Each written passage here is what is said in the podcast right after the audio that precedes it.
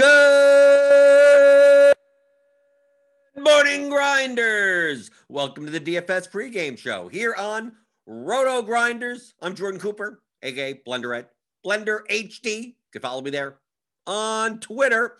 Uh, this is the show where we go over a little bit about yesterday's slate, talk a little bit about today's slate, but of course, it's 11 o'clock in the morning and anything could happen in NBA DFS. So we focus a lot about uh, DFS strategy in general. And I always take questions from the chat room here on YouTube. Uh, I see Kevin Copeland in there. I see uh, Chandler Cannon, Dustin Hogue, Mr. Meat Plow, Mr. Plow. How you doing? Apocalypse, Jane Hall, Patrick Bush, Card Fan, first round exit. They know they know what to do first. Hit that thumbs up button, right? The thummy thumbs. I got the I, I got the mango stuff today, right? I'm out of the regular apple juice. So I'm, it's back to the mango apple pack in there. It's a little cold now. And it says apple mango. See, it says apple mango here, but it really tastes like man- it tastes like mango. And they just like threw in some apple juice just to, I don't know, to supplement it or something like that. So it's really not apple juice. It's like mango juice, but that's fine. Keep the mango juice cold by hitting the thummy thumbs. Hit the subscribe button if you're new here. Hit the notification bell to know when we go live every morning. Uh, uh, yesterday uh, was uh, profitable, profitable for me, mostly in cash. I had, I had some decent GPP lineups, but not you know not perfect ones for small field GPPs. But just to keep you apprised on the cash game bankroll tracker, uh, we're doing well. We're we're not at all time highs, but we're close. We're close. It's very similar to the stock market a little right? We're up and up and up and up, up. Oh, we got up over here, and now we're kind of like hovering. So, so you can see right here from yesterday, did well on DraftKings, did well on FanDuel, Yahoo, not so much. Uh, but I mean, we're hovering somewhere like in the past week, hovering around that thirteen thousand dollar range, which is great. I mean, it's a twenty thousand dollar investment, so I mean, we're at sixty percent return from there. So yeah, but still hovering up and down. But you can see, you can see the ebbs and flows, right? Goes up to 9,000, down to 6,000, up to this. You get a, a good run, right? Two, two sweeps in a row. We got a sweep here. They got us in, in this range. So here we go. So 13,000, but obviously mostly carried by FanDuel. Positive on Yahoo now. DK, it's holding, it's, it's in the rear. But uh, that's the whole purpose of diversification, right? Some days you're going to hit one place, some days you're not going to hit one place, right? So you diversify it out. Nice 10% daily ROI currently, 13,178 net. And, uh, you know, diversification. I see people, I see the, the one guy in our premium Discord, okay, which you can get if you're a premium member, right? So sign up, use the link in the description below, get $10 off your first month. Like he just, he barely, he, he, he got right under the cash line on FanDuel. He was like literally like like 0.1 off the cash line because he was playing the $2 multi-entry GPP, the multi-entry uh, double up on FanDuel, you know, the 150, right? The big, the big says that's the big, and they put it in a little highlighting, and he put 150 entries or, or 75. I think he put 75 entries into that none of them cashed, right? He's off by one. As opposed to diversifying by playing head to heads, by playing not multi entry double ups, playing the playing the 100 man 50 50s, playing the 50 man 50 50s, the 20 man 50 50s, even playing the double ups that are one the $2 113 entry double up. I'm not sure if he would have cashed in in many of those either, but not it's not going to be zero.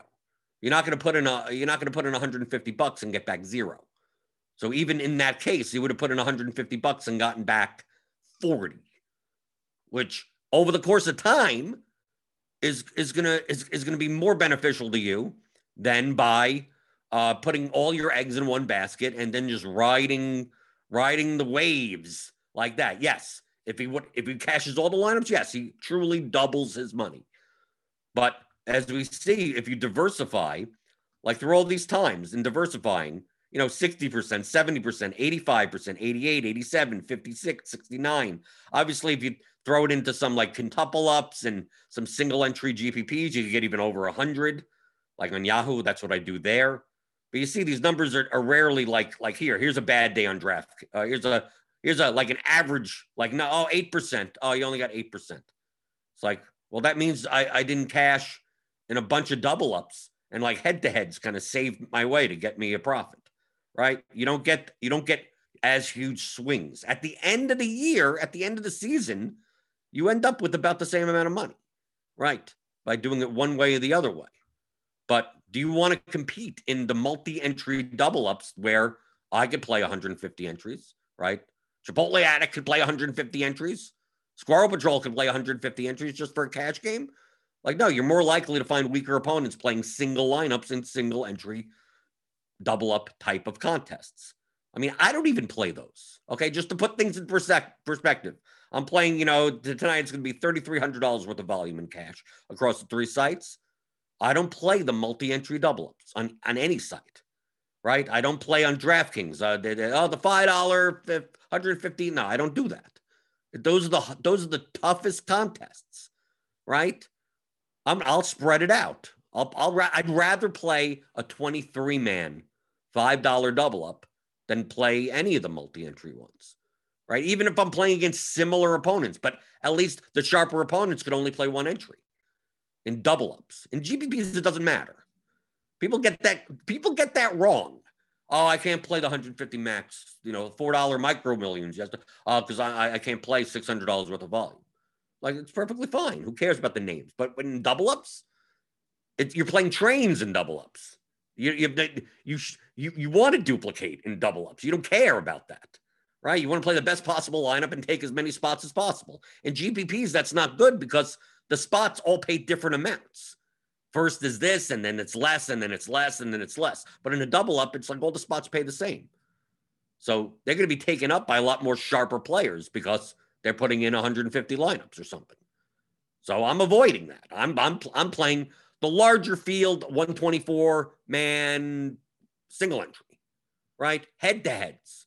Split it out. If even if you're going to play the, those sharper players, play play five instead of a hundred dollars worth of volume in those contests, play twenty five dollar head to heads against the same opponents that would be in there, but at least you're, you're you're getting a linear return that goes along with the score of your lineup. It's very rare that you're going to lose all 20. It's also very rare you're going to win all 20, but it's going to be somewhere in the middle. So if you have a bad lineup, you could stop, still possibly beat some opponents in your head. So I know I stress this all the time that if you're a cash player, like you you should you should be seeking diversification. Right? You're not you should be playing cash for upside. Oh, all or nothing. Like why? Why why do you need to? I mean, it's very similar to the stock market. You don't put all your eggs into one stock, you diversify. But that's the reason I'm getting I get returns like I'm getting. Maximizing the contest selection for the weakest opponents over ones that aren't, and then diversifying. So I could have days where, yes, you're right, I lost on Yahoo, but I won on DraftKings and FanDuel. Here, I, I here's a losing day. Here, here, look at look at this losing day on the on the seventh. Lost 31% on DraftKings, lost 83% on Yahoo, won 49% on FanDuel, and look at the difference between the sixth and the seventh. I lost a total of like three bucks, right? Still with like three thousand dollars. Look, look how much. Well, uh, it was not three thousand. That looks like uh, about twenty five hundred dollars worth of volume. Risk twenty five hundred. Lost three bucks. Diversifying. If I didn't play on FanDuel that day, that would have been a six hundred dollar loss. Well, that's why you play on all three sites, right? All three sites and diversify from there. So just a little cash game advice. I know I say this all the time. I don't know why. I don't know why I need to. I, I, don't know why I need to repeat this stuff. I mean, a lot of times, if you watch this show, you've been watching the show for you know five weeks heading into this year, and a lot of times I'm repeating the same exact things. Sometimes I'm repeating the same exact things to the same exact people. And I just don't understand. Can someone tell me? Can someone explain to me how do, how do you not understand? Oh yeah, I get that, but it's too too much work a lot of times. Oh well, that that means I have to click through the. Yeah, uh, what is your goal? If you're looking to have fun, don't listen to me. Who cares? Go watch some other YouTube video. Go on TikTok, right? Go go watch, watch some cats dancing. That's perfectly fine. Perfectly fine. Have all the fun you want. Me, I'm trying to teach you teach you how to think like a professional DFS player, just like my course, theoryofdfs.com, 15 hour audio masterclass. But the main the main quote that I have have in there is is is from David Sklansky. I'll even I'll even show you. Like this this is the to me the most important the most important thing above all above all else. Okay? The quote that I the, the quote that I live by. Okay, it's right over here. He's a famous poker author. When we play, we must realize before anything else that we are out to make money. That should be the that should be the focus. If that's your goal. If your goal isn't that, then don't worry about it. Then have fun, click on buttons, bash your head against the keyboard, do whatever you want. But at the end of the day, I'm doing this to make money. That to me, that's the scoreboard. Not on that, not make money on a specific slate, but make money in general over the course of a year, over the course of five years, over the course of a month, whatever time period. But that's what that's that's that's why I say these things. Oh, well, it's not fun to like, oh, I'm gonna I'm gonna put post some head to heads. Like on, FanDuel, there's no limiter, right? If you post a million head to heads, like someone could come on and just take all of them. So the best thing to do in that in that situation, that type of environment, is to post them periodically, right? Don't post five $50 head to heads, post one. And some so no one can take all of them unless you want that. And then when you see it gets taken, you post another one.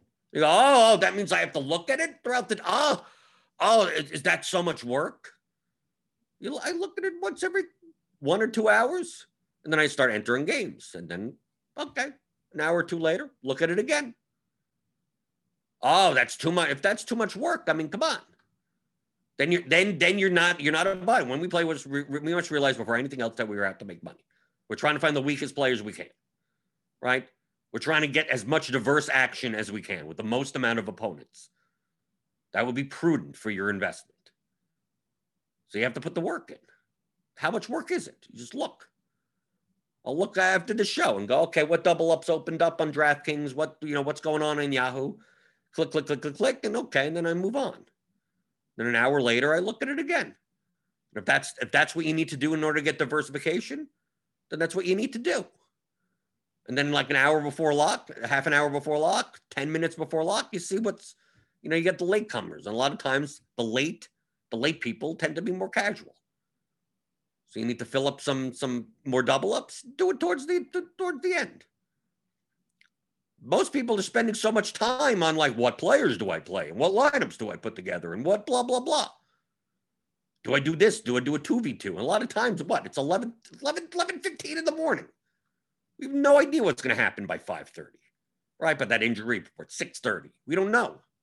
So if you're sitting there wondering, oh, should I look into who I'm playing tonight? No, look into your contest selection.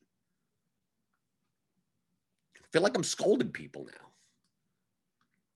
But people ask me these questions all the time. Oh, uh, I look at your cash game because people say I, I, look at your cash game tracker, and I'm playing very similar lineups to you. Sometimes the same exact lineup as me. You're making more money than I am.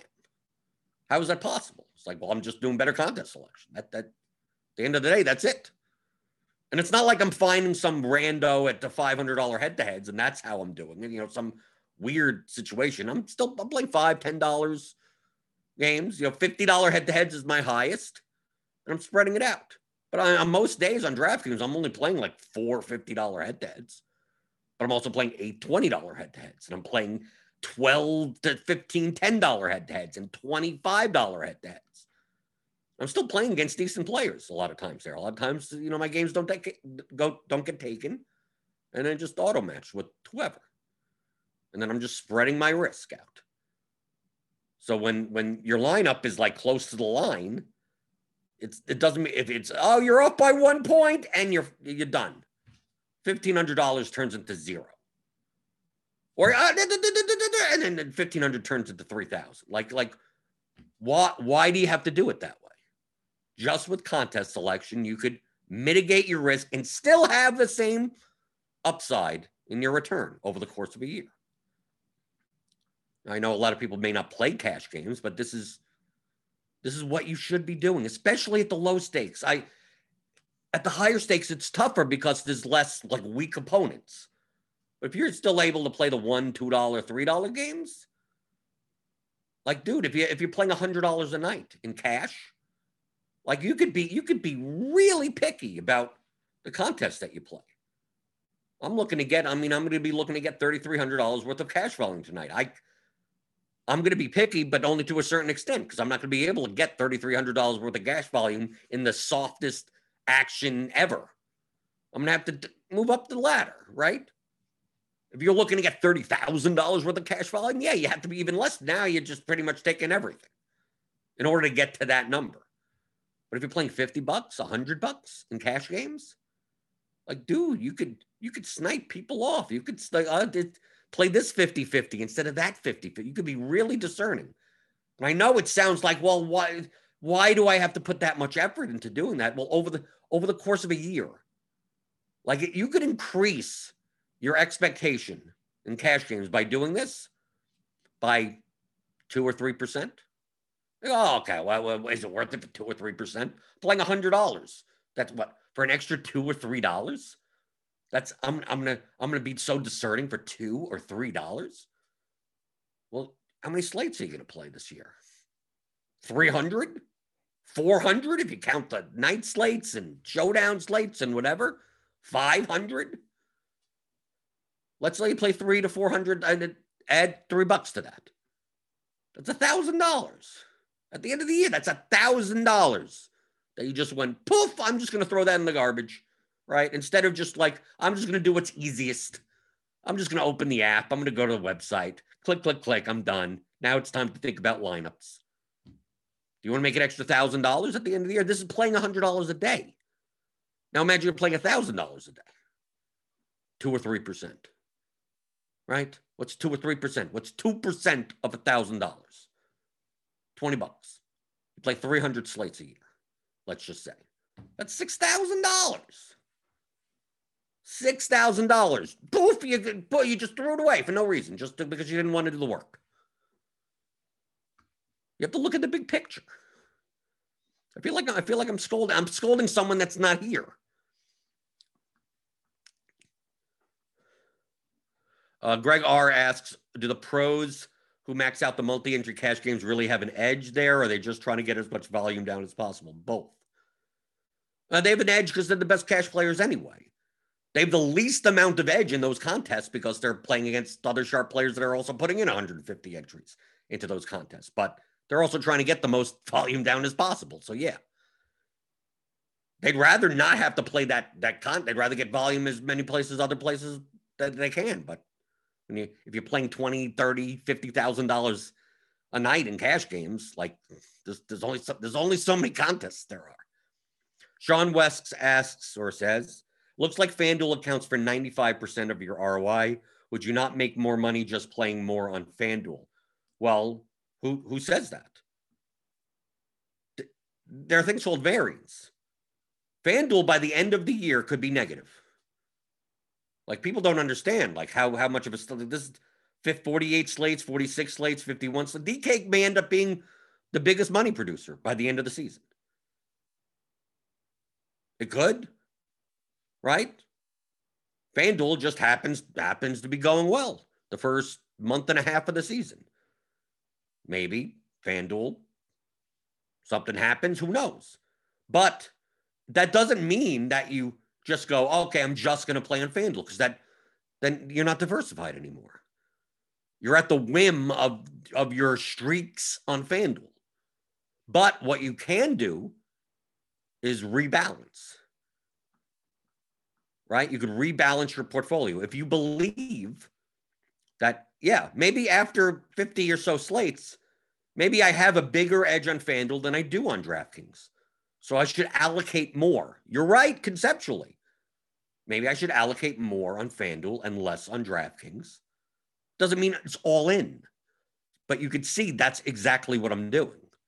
Like we saw yesterday, right? I put in about 3,100, looks like, or so $3,200 worth of volume.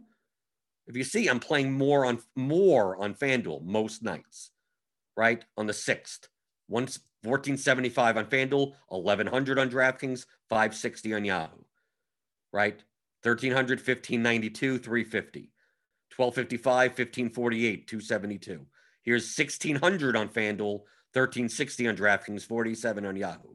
So you can see I'm I'm tilting it towards FanDuel. In the beginning, I wasn't. In the beginning, I actually went the other way, right? The other way. I was playing more on DraftKings. Then as the results started tipping towards FanDuel, I started allocating more. Very similar to rebalancing your, your, your stock portfolio. Right? You're getting you're getting gains in one direction, but you have to make sure that you're diversified compared to your risk. And obviously, as of right now, I have to assume that my risk on DraftKings is a little higher. My risk on FanDuel is a little lower. So I'm going to start tilting my allocation towards the lower risk as opposed to before until I see until I see different results. If it's if, if FanDuel and DraftKings starts coming this way, then I then I start allocating that way. But I can't just make a, a, a snap judgment that like, oh, I should just be playing all of my volume in FanDuel. Who knows? You could go in six, you could lose six days in a row. I mean, it this doesn't mean anything. 48 slates, 68% win rate. That's unsustainable. Most likely, this is going to end somewhere in the it, it, in a good if this would be good if FanDuel ends the year with a 62% win rate, I'd be ecstatic. 62% win rate. DraftKings maybe maybe it ends with a 57% win rate. So it's like okay, profitable but not great. Maybe Yahoo does the same thing. Like that that's realistic. 68% win rates are not realistic. This is not sustainable over the course of a, course of a lifetime. Short term variance. So 48 slates, yeah, 48 slates is still short term. Okay, let's see. Go through the YouTube chat for a little bit that I yelled about cash games.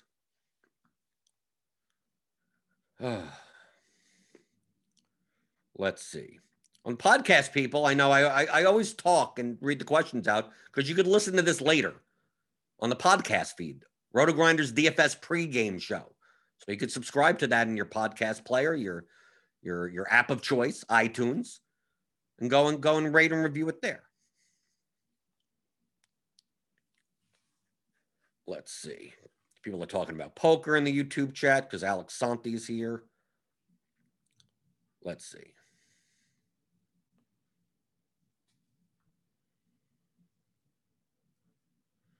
Jamal Faruqi very, very makes a very good point. Is DFS really just portfolio theory, which is financial theory, finding the lineups or portfolios that maximize the Sharpe ratio, the expected return versus risk? Yes, that's literally exactly what it is.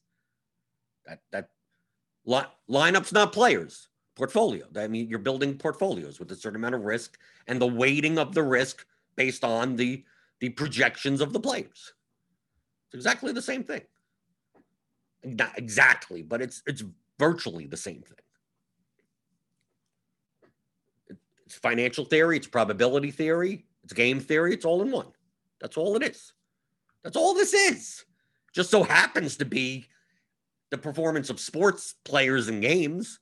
But this, this you could play DFS stock market if you wanted. Oh, what stocks are going to go up today and, and build your little portfolio, and whoever has the best portfolio at the end of the day wins. I mean, it could be the same thing. Be in anything, any any type of one day anything. How many how many cantaloupes are in the supermarket? I mean, it could be that. Grocery store DFS. It's it's the same exact thing. Okay, so let, us take a look a little about yesterday. I just wanted to show yesterday. Yesterday, if you played highly contrarian lineups, you probably did really well. So we take a look at the the large micro millions opener. 148,000 entries. You needed 370 to win. Compare that to the 888, which is a 597 entry contest. 335. So the field size matters a lot. And we see yesterday that a lot of single bullets, a lot, I mean, because contrarian lineups won. I mean, heavily contrarian lineups, like lineups that are almost too contrarian, right? Because we got a lot of lot of news yesterday that changed stuff with uh, Devin Booker, right? Chris Paul was ruled out. Jrue Holiday just poof, just not in the starting lineup, and it's I, I guess he's not playing, right? That made Middleton a better play, but a lot of times by that by the time the Bucks you knew about Jrue Holiday, your small forward position was probably full filled already, or you would have rather played uh, Devin Booker and Middleton beat him anyway. I mean, like Fred. Look, look, I mean, look at look at look at these ownerships. I mean, the the problem came into the fact, like we take a look at the 888, is that some of the chalk got there, but like for their price, like Bradley Beal at 9,000 got 55 points. Devin Booker at 7,400 got 54 points. DeAndre Ayton even got 45. DeMarcus Cousins was a bust for his price, 65% owned, 7,100. But the problem is that a lot of people a lot of players got in that 50 range. All right, Dejounte Murray at 62 points. I mean, that's why we could take a look at the, the, the winning lineup up here. It's like, dude, you could have Porzingis, 2% owned. Drummond got 46, right? Bazley got 48 at 1% owned, right? We saw Fred VanVleet in one of those lineups, right? And even on the cheap end, like LeBron, obviously, Shai got there. But even on the cheap end, like if you played one of the Rockets, you would have been better off playing E'Twaun Moore or Davis Bertans, Denzel Valentine, Sterling Brown, all Danuel House. Everyone in that range kind of hit like in the mid 20s, 20 to 25 points. Right. Jae'Sean Tate had 23. Nwaba had 20. Like you had, you, you could find value. You could have found eh, like anyone in that range. So we take a look at like Osimo's lineup. Right. I mean, just in these because this is the 597 person contest. The 321 in in this contest is like not even on the first. It's not even on the first screen.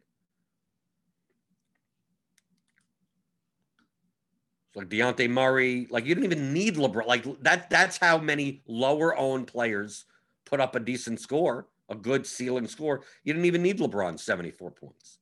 I made a bunch of lineups like that. I made LeBron Shai Gilgeous-Alexander lineups with Frank Kaminsky in there, you know, like use that as the value. So I mean, I made a profit on on GPPs. I mean, I was playing single entry at three max. But I mean, if you won, you needed to score a lot, and you could only have gotten these scores from guys that were single digit owned. I mean, take a look at the, the ownerships on on these lineups, mostly single digit owned players. But that's also the main reason why we have we don't have many like 150 maxers or no names that are really that high up, right? Nico 22, right? I mean, still, fa- uh, yes, if you fade Cousins, you get a lot of leverage. I get it. But I mean, you also could have easily faded other people as well.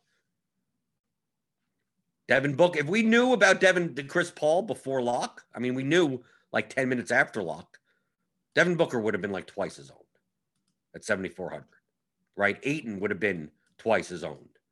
I think if you played Suns yesterday and you swapped, I said I, you gained a lot of equity because we see that all the time.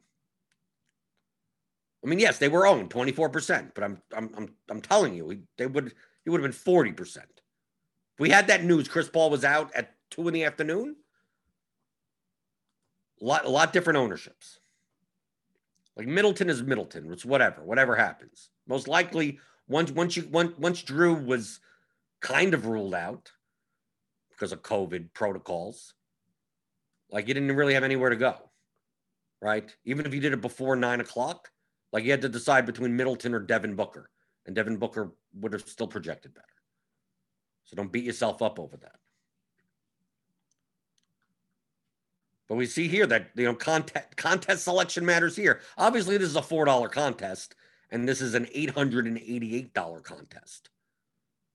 But still, like the top line up here that won $100,000 for 335 points is not even on this screen. 335 points in this in this contest. Look, I to, I still have to go further. 335 would have paid off of four dollars. 335 still going. 50 bucks. That's the difference. There's this, these lineups over here. Three here. Let's take a look at uh, Let's take a look at a hub row over here. Right, it made sense. Like Valentine's in here, Bradley Beal, Devin Booker, and then still some low owned plays, right? Murray, Johnson, Bazley, Ayton, each one more, right? I mean, I get this lineup. This lineup, this lineup absolutely makes sense. Just that, like Bradley Beal was unnecessary. Yeah, he put up 55, but other people did also. Devin Booker put up 55, but other people did also. So even though the some of the chalk did get there, tons of other players did. And you could have had a, a mess of different types of players. So we t- they could take a look at uh, Anil, his lineups, right? Jarrett Allen because he he started right. Didn't start over Drummond, but started with Drummond. So still built leverage into the lineup, but like yeah, normally in most slates, Dejounte Murray's five percent owned sixty-two points would be enough for this lineup to come close to winning, but not when. Not, not when we have multiple guys. We have multiple single digit owned guys that are putting up 45, 50, 50 plus points. So there are multiple paths yesterday to winning. Oh, we got Sylvester in here. He's in our he's in our uh, RotoGrinders premium Discord. Here, Murray, DeRozan, Nwaba. I mean, right? Some single digit. Murray was single digit. Still had Chalk Bradley Beal. Still had Chalky Booker. Right? You played Nwaba instead of the uh, like Sterling Brown, like the Rockets cheap guys. But even Nwaba was 15% owned. So that was that wasn't that much of a pivot. You paid down at center for Boucher instead of playing Cousins. Okay. That's doable. There are a lot of roads in this large field contest. There are a lot of roads to get there. But if you take a look, because you know, because there were a lot of roads, and it contained multiple single digit owned players, like most like most sharp players aren't playing lineups that are this. Even in a 148,000 entry contest, these lineups are just like they're they're still like very very contrarian. You didn't need all of you need all of the You need all of them. Just managed to hit all of them. That's why like Satoransky's sitting there. Like, what is he doing there? Oh, well, what's the, when you outperform all the rest of your lineup by having Middleton, Porzingis, Fred VanVleet, Bazley? I mean, look, 2%, 3%, 3%, 8%. Even DiVincenzo, he put up 7x. Right? Who cares? Then Satoransky's just raw points. Who cares? Yeah, doesn't matter. Right? Doesn't matter at that point. I think these lineups are a little over leveraged, even for a 148,000 entry contest, but they can get there, right? There are outcomes where this this happens. I would rather, uh, if, if you're going to learn anything, I'd rather you be on this side than on the. I'm going to play a chalky cash lineup into 148,000 entry GPP. Okay, so just by pure suggestion, I'd rather if you're going to make a mistake, make it because you're playing a like a very contrarian lineup than like too chalky of a lineup in a contest this size. Because that's the biggest edge in DFS. People that are playing cash lineups, essentially lineups with very little win equity in contests that are fucking 148,000 entries. It's just you're throwing your money away. I mean, what's the best you could do? Min cash, 2x? Like in the long term, you, you, are throwing your money away. You can have a ne- negative ROI on that. So, if anything, play play contrarian in these types of contests. Lean more towards that, knowing you're going to lose 90% of the time. Okay? Put that little post it on, on your computer. Tattoo it on your forehead and look in the mirror if you want. You're going to lose over 90% of the time in GPPs. If you're playing well, you're going to lose. So if you lose, don't act like it's a big deal. You're going to lose nine out of 10 times. And you want the one time that you win to not be a min cash, to be a lot of money. I could say this a million times and people still don't do it. Good for me. If you're in my contest, thank you. Looking through the YouTube chat, some more, some more. Hit that thumbs up button. Give me the thummy thumbs. I got the mango juice, the mango, the apple, the apple mango. It says apple mango. It doesn't, really doesn't. Go buy this. It's Mott's. Mott's Apple Mango. Go go test it out for me. Maybe it's my taste buds. tastes like mango juice. I, I have had mango. I have mango juice. I get the mango smoothies, like Bolthouse Farms. They have the, the mango smooth. It tastes like that. I mean, not as a smoothie, but it tastes like a mango. You go get it. You tell me. You tell me if it tastes like apple juice. It doesn't. Let's see. Uh, let's see through here. Uh, Randy Hendricks says, Yo, Blender got 536 place in the 888. Been getting crushed lately. Wondering if you gave my lineup some constructive criticism. Don't mind my lineup being up on the screen. I don't think I could see the. I don't think we we could we have that. It's anonymized, like past the payout spots. Like I don't even think I can. It'll just say anonymous. What was your score? I don't even know if I could find it. 500 you came in 538. Okay. So I guess I could find that. 536. Let's see. Let's see Randy's lineup. Can't no, we can't even see it. I can't even no, sorry. It's too low. Right? No, can't see it. It was that bad.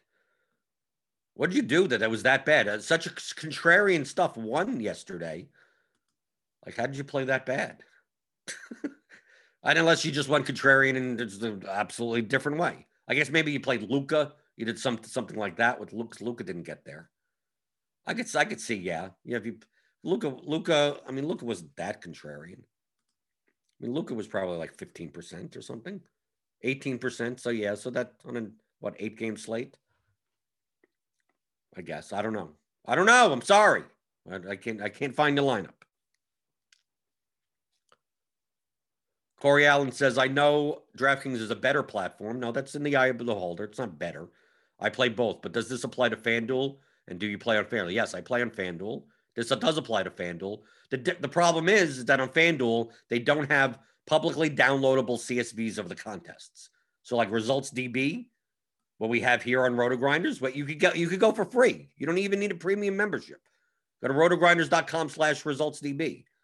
DraftKings does have those CSVs, so we could just ingest them and do all of this and show all these screens and look at ownership and do all of this on DraftKings, but you can't on FanDuel. So that being that we're discussing strategy, we're reviewing yesterday's slate. Obviously, I'm going to do it in the, the span of, of DraftKings because we do have this tool for FanDuel that we don't. So it's kind of hard for me to go over exposures and who won this and whatever when we don't get that information from DraftKings. Greg R said, Yeah, Greg R, good question. Oh, wanted to bring this up. Did RG always do small state, small slate projected ownership, or is that a new thing? Looked like they had it for the turbo slates and night slate yesterday. Yes, now we're doing it. Right? Jamino, Jamino introduced that, I think, yes, yeah, yesterday. We're doing ownership for all slates now. We used to just have ownership for the main slate, right? Whatever the main slate was, that was the ownership, and we're done, right? Now Jamino is the hamsters. We got some new hamsters here, I guess. We got some new hamster wheels. We got some new hamsters. So, so there there is ownership for the late slate, for the turbo slates, and things like that. So sign up to RotoGrinders Premium. Hit the link in the description below, or in the podcast description, wherever Get $10 off your first month. So that that's new here. Also, another thing that's new uh, in lineup HQ is you can now rename your builds. So, like I generated 20 lineups. Now you could click on this and you could call it, you know, whatever you want. I mean, you could even call it like what time it is 11 a.m. There you go. Right? I could build 20. Right? I can rename and go 11:30 a.m. Right? Stuff like this. Right? You could have multiple builds across here, and you could rename any of them. I, I maybe maybe it would be better if the rename was underneath, so we could get it all in a line. But I'll I'll talk to the lineup HQ team with that. It seems weird because sometimes you could have like like 12 builds. I guess some people have less builds than me. But sometimes I could have 12 builds across the screen. And I think maybe the rename should be better over there. I'm just criticizing the UI, the UI in the middle of a show, but whatever.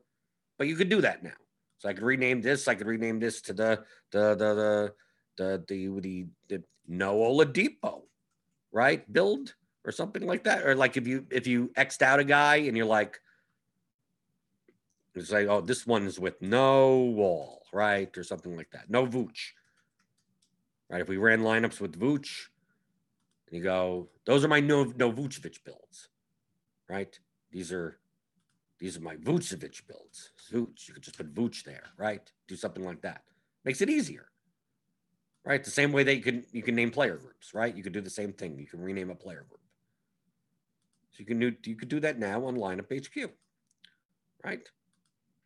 And also put put the tutorial videos a little closer, right? Most people didn't realize you click on the little question mark, you get all the tutorial videos for lineup HQ. So some of the most frequently asked questions about reserving entries, uploading lineups, editing entries, everything. We have little toolbars here, little little things like that. Explain things a little bit better. So that's some new features in lineup HQ. They're they're going to be coming out like every every week or so. I'm I'm I'm, I'm along with I do some uh, QA with the uh, with the lineup HQ team with the developers. So I I know what's in the pipeline, right? Stuff is going to be coming out. Just wanted to, to highlight that for for you guys. Let's see. Going through the YouTube chat. Let's see. Shane Dowdy says, I think the biggest part I struggle with is trying to build lineups with enough leverage that still project well and don't give up too much of a median projection. Well, you're describing exactly what. Oh, you, I, I think the biggest part I struggle with is playing GPPs. Like that's exactly what you do. Trying to build lineups with enough leverage that that don't give up uh, as much median projection for the con for the contest size that you're playing. Obviously, the micro millions, 148,000 entries, you probably you could give up tons tons of median, right? You could give up. I'm going to fade this guy. I'm going to fade that guy. I'm going to give up whatever, right? Still have a high high smash percentages, low probability, but you're getting so much relative value by having so much lower ownership. Now, in the smaller field contest, you don't need you don't you don't need, you don't need that. So it really depends on your contest size. But that's why you care about lineups and not players. You're looking for lineups. And sometimes that sometimes the best lineups, the best from an EV perspective for large field GPPs include players that you would never consider playing. You just go, okay, I guess that guy fits. Like, and that that's just what it is. if and and the projections are the are your starting point. Like everything's done for you, basketball wise. Now it's just, well, I can't play this guy because he sucks. Well, he's projected for 19 points and he fits in this lineup that has enough leverage and median and what. So just just play it. Yeah, but that guy sucks. Well, then then then turn his projection down from 19 to zero. Then, okay. But do you trust the projection model? Yeah, okay. Then it's, his median's 19. His ceiling's 31. His floor is nine. Who cares what the player's name is anymore? Does it fit in that lineup, that $3,600 player? Yes. Okay. Then the, then the whole lineup makes sense. Play it. But I don't want to play that guy. Stop fighting with me.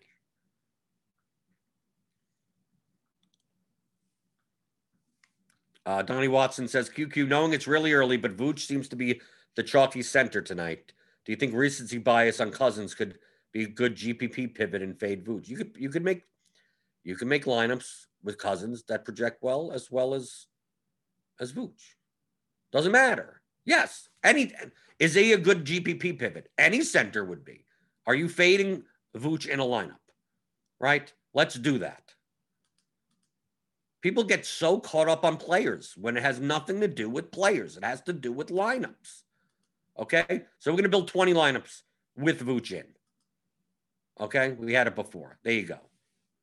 This would theoretically be the optimal 280, 282.95. We have no ownership to compare it to, but there we go. We have a projection. So let's take Vooch out. Build 20 lineups. Okay, 278. So you're sacrificing four points in median, which ain't bad for large field GPP at all. So here you go. It has Cousins in it. There's a lot of a lot of rockets in it. It has Cousins in it. This one has Gobert in it. This one has Cousins and Gobert. This one has Cousins and Frank Mason. says cut. You know, you have Cousins, right? 278, 277, 277, 277, 276. So you're sacrificing about four points, right? 281, not even. I mean, this one's 282, but now you're getting down to 281, 281. Be bound about down to 280 by some point, yeah. Right? Two, 277. Right? So you can, you can. Does it have to be, does it have to be cousins? Let's see. Take out cousins. Build 20 lineups. Let's see. Okay. Now we're at 277, but we got Gobert and Oubre. We got Gobert. Gobert, 276. Gobert. Gobert. It's a little more Gobert. Gobert. Gobert. Gobert. Is there anything, any other center? Willy Hernangomez. 275 with Gobert. Right? Still still a lot of Gobert. Let's say we get rid of Gobert. Okay, let's okay. I don't want Gobert. It's 100%. Right. There we get rid of Gobert. We run this. Okay, 275. Blake Griffin in the center spot. Draymond Green in the center spot. Richaun Holmes in the center spot. Right? But these are down to 275. So we're only still giving up like seven points in median. These these lineups will probably be much lower owned. I don't I don't I don't know what the ownership is. So for large field GPPs, they would these would be absolutely viable. But it's not a matter. Do I play Cousins over Vooch? It's like no. Well, Vooch gives you the leverage because Vooch will be popular, be chalky at the center spot. How do I make different lineups that don't contain Vooch that still project decently well? Well, here we go. There you go. Could it be Cousins in the center spot? Sure. Could it be Blake Griffin in the center spot? According to our projections, it could be. Take a look at centers. Could it be Richaun Holmes? Sure, I guess so. Could it be Draymond Green? Yeah. We could go, we could keep on going from there. So, like, I'm looking at the lineups. I'm not looking at the players. That's the way that you want to find leverage in the center spot. And all it is is not playing Vooch. What lineups do not have Vooch in it still project well, well enough for the contest that you're in and are lower owned. And there you go. Well, I don't want to play Dwayne Bacon. Well, then choose not to play him. But according to the projections, he's in this lineup. So I'm just looking at lineups. I do this every morning. This is what I mean by saying the same thing to the same people a million times. Can you do it? Of course you can. You could build, look how many lineups we could build. Look how many different players are in these lineups. DeMar DeRozan, Cole Anthony, Terrence Ross. All within a range. They're all in 275 land, which is seven points off the optimal. You're you're fine. How many lineups could there be? 274 is down here. I mean, all these lineups would be fine. I mean, we don't I, compared to their ownership, which we don't have currently. These were all owned the same. If all these lineups were owned, projected the ownership sum was the same, what's the difference mathematically between these lineups? Play, play whichever ones you want.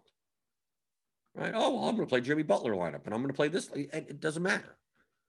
275, 275, 275, 275, 275, 274.95. I mean, the differences of these lineups is this. They all contain different players not like completely different players, but I mean, look at our pool right here Bacon, Grant, Murray, Brown, Irving, Butler, Wall. I mean, look, we're talking about like 20 players here. Yet a combination of all these 20 players equal about like the same lineup mathematically. This is t- doesn't take into account any type of negative correlation. Probably may we may not want to play Grant and Griffin together, right? caps each other's upside. But I mean, and Griffin's only 5,000, but he's horrible. Well, I don't want to play Blake, Blake Griffin. Want... Either you trust the projections or you don't trust your projections. The mo- that's what the model says. The model doesn't say play Blake, Blake Griffin. It just the model says that Blake Griffin, 30 minutes, 27 point median, floor 12, ceiling 39. He's 5,000. And he's eligible at power forward and center. The name, they don't. The, the, the, lineup HQ doesn't know about the name. The name doesn't matter. If you don't think this is good, oh, God, I'll bump him down to 28. Okay, okay. That's fine. If you wanted to do that. If you project him for 30 minutes, this is this is what the model says. So are you going to use the numbers or are you going to use your bias by I don't want to play Blake Griffin? I don't want to play Blake Griffin. I mean, I, I look at that and go, really? Am I playing Blake Griffin? But if he fits in the lineups like that, then then you're playing Blake Griffin. Who else? Oh, I'm going to play a worse player at 5,000. That's projected worse. No.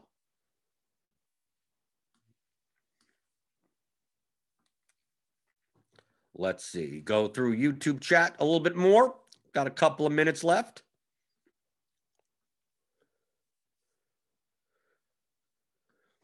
Andrew Burton says is is doing my second level strategy. You should start investing your winnings into DraftKings and FanDuel and become a stockholder in these companies. So when you lose on these contests, you will win because the stock will go up.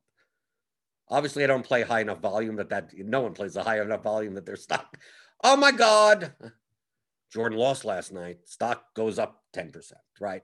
But no, I I I actually I do I do have some money in in in draft. I do have DraftKings stock, but it's more for the sports betting stuff, right? What what why bother betting on sports? I'll you bet on the sports, you lose, and then I'll just I'll just own the companies, right? I'll just do that, right? I'll make more money that way. But yeah, it's to me, it's a hedge. Why not? Rob W says uh, asks, do the smaller late slates and turbo slates tend to be overlooked, or are those contests usually pretty sharp? It really depends on the night. Uh, most of the time, I find uh, in the GPPs, I think I think you you'll find in GPPs. I think cash games are mostly are mostly sharper players.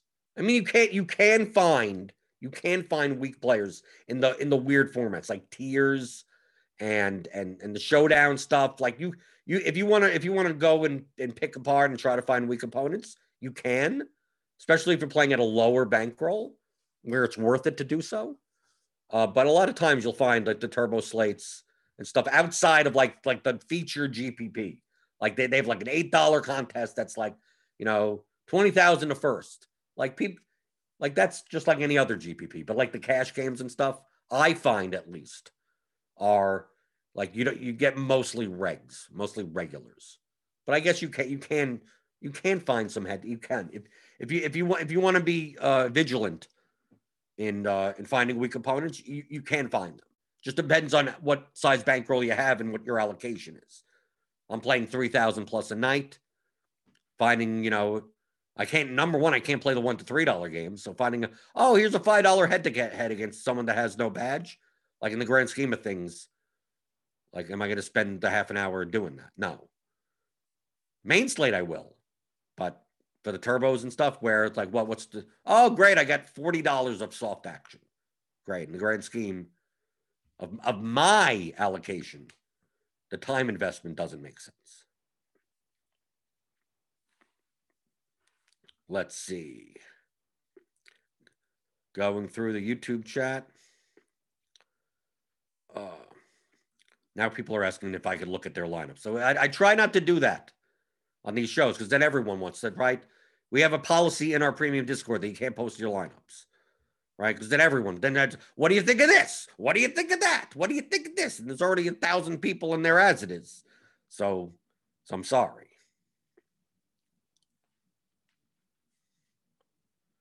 Uh,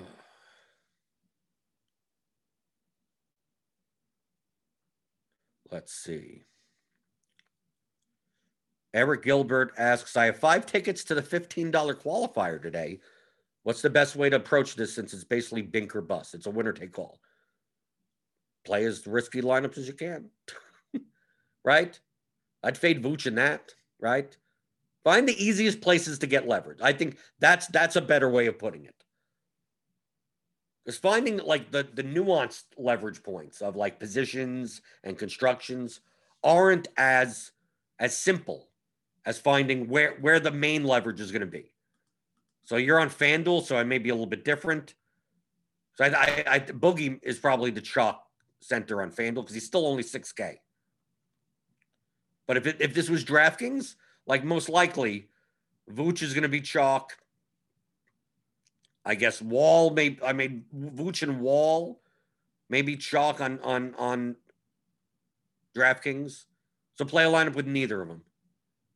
Like, because let's just say Wall is 25% owned and Vooch is 40% owned. Well, by playing neither of them, you're removing 65% of ownership from your lineups automatically. And at that point, you're probably good. Then play whoever you want at that point. Build the best lineups you can. If you just, that's the easiest way of doing it. Okay. Rather than, well, I could find lineups that have Vooch to have leverage. I could find lineups that have Wall that have leverage, right? And get into these like, like, oh, I could do this, I could do that. It's very close. It's like, no, if you X out Vooch and, and Wall, most likely. I mean, obviously, six hours from now, everything could have changed, right? This guy's out. Jimmy Butler's sitting. Damian Lillard is out. And I mean, we, we have no idea. But as of right now, that would be the easiest way. And of course, if Vooch and Wall smash, you're dead, right? And then that's just that's the way it is. But if they fail, you've gained leverage over, you know, 60, 70% of the field. And you're looking to win first. It's like winner take all. So that's the easiest way to do it. So that's what I would suggest. Get once you to learn more about how to leverage your lineups, do it in the easiest ways you can first, and then find the nuanced ways. The easiest way is to just like who's going to be the who's going to be the chalkiest player? X. Like that's the easiest. Is it the best way? Not necessarily. Sometimes players project so well that if, if Vooch was, if let's say for instance, if Vooch was mispriced at five thousand tonight, I'd probably not even ever X him because his his, RG, his, his RGB is going to be like could be like 35 or something, right? At that point, you just lock him into they don't even want that's that's the free square time, right? I guess he fails two percent of the time. Yes, I guess you could do that. But those would be the instances. So most likely lean more towards the who's the chalk? Let me fade the chalk in those types of scenarios where it's fifteen dollars and it, it's a thousand people and you could you have to come in first place.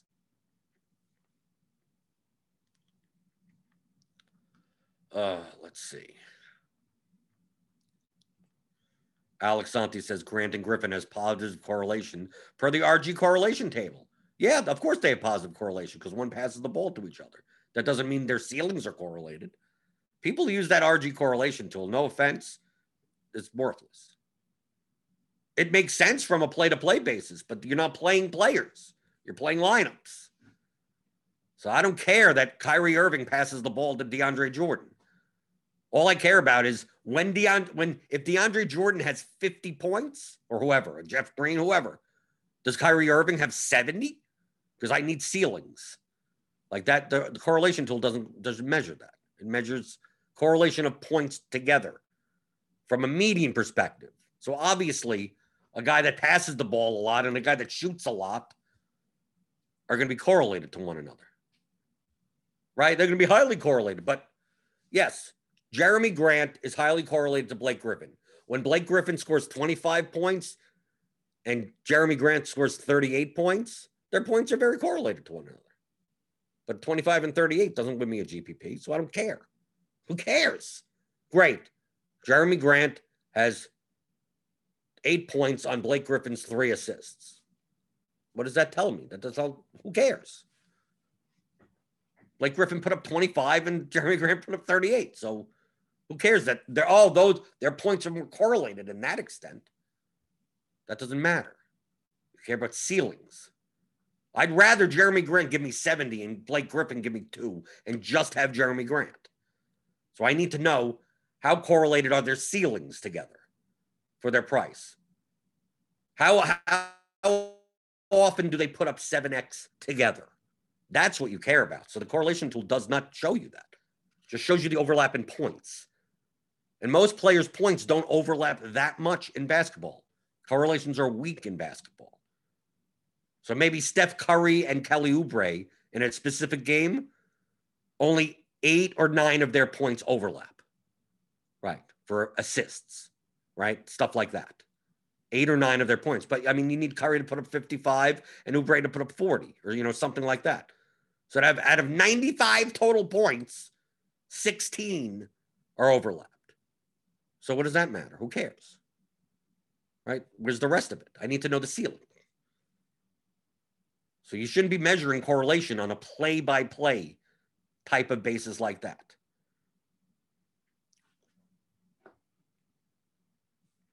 Okay. Any last questions before we get out of here? Let's see. John Moxley who's not the real John Moxley, the wrestler. I hope. Maybe he is.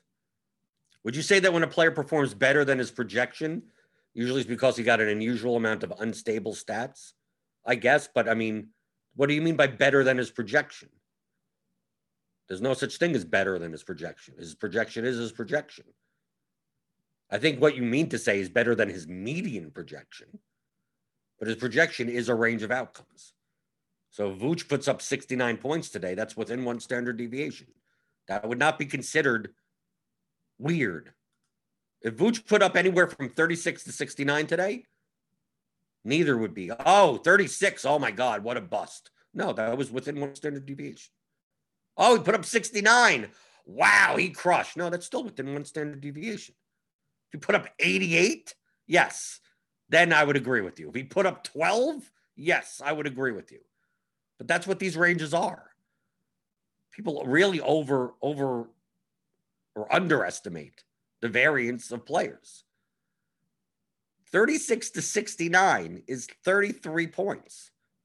And that's still within one standard deviation of his proje- of his median. So Vooch puts up 36 points tonight. He didn't bust. He's within that fat range of his of his projection. And if he put up 69, he didn't smash. I mean, yes, he smashed for, for, for contest purposes, but that's well within one standard deviation of his range of outcomes. People look at these numbers in the middle and go, that's the that's the prediction. Vooch 53. If he puts up 48, up, your projection's off. If he puts up 58, ah, your project, ah, he was too low. Like, dude, that's just the median outcome. That's just median. This this is not a prediction. These numbers are not predictions.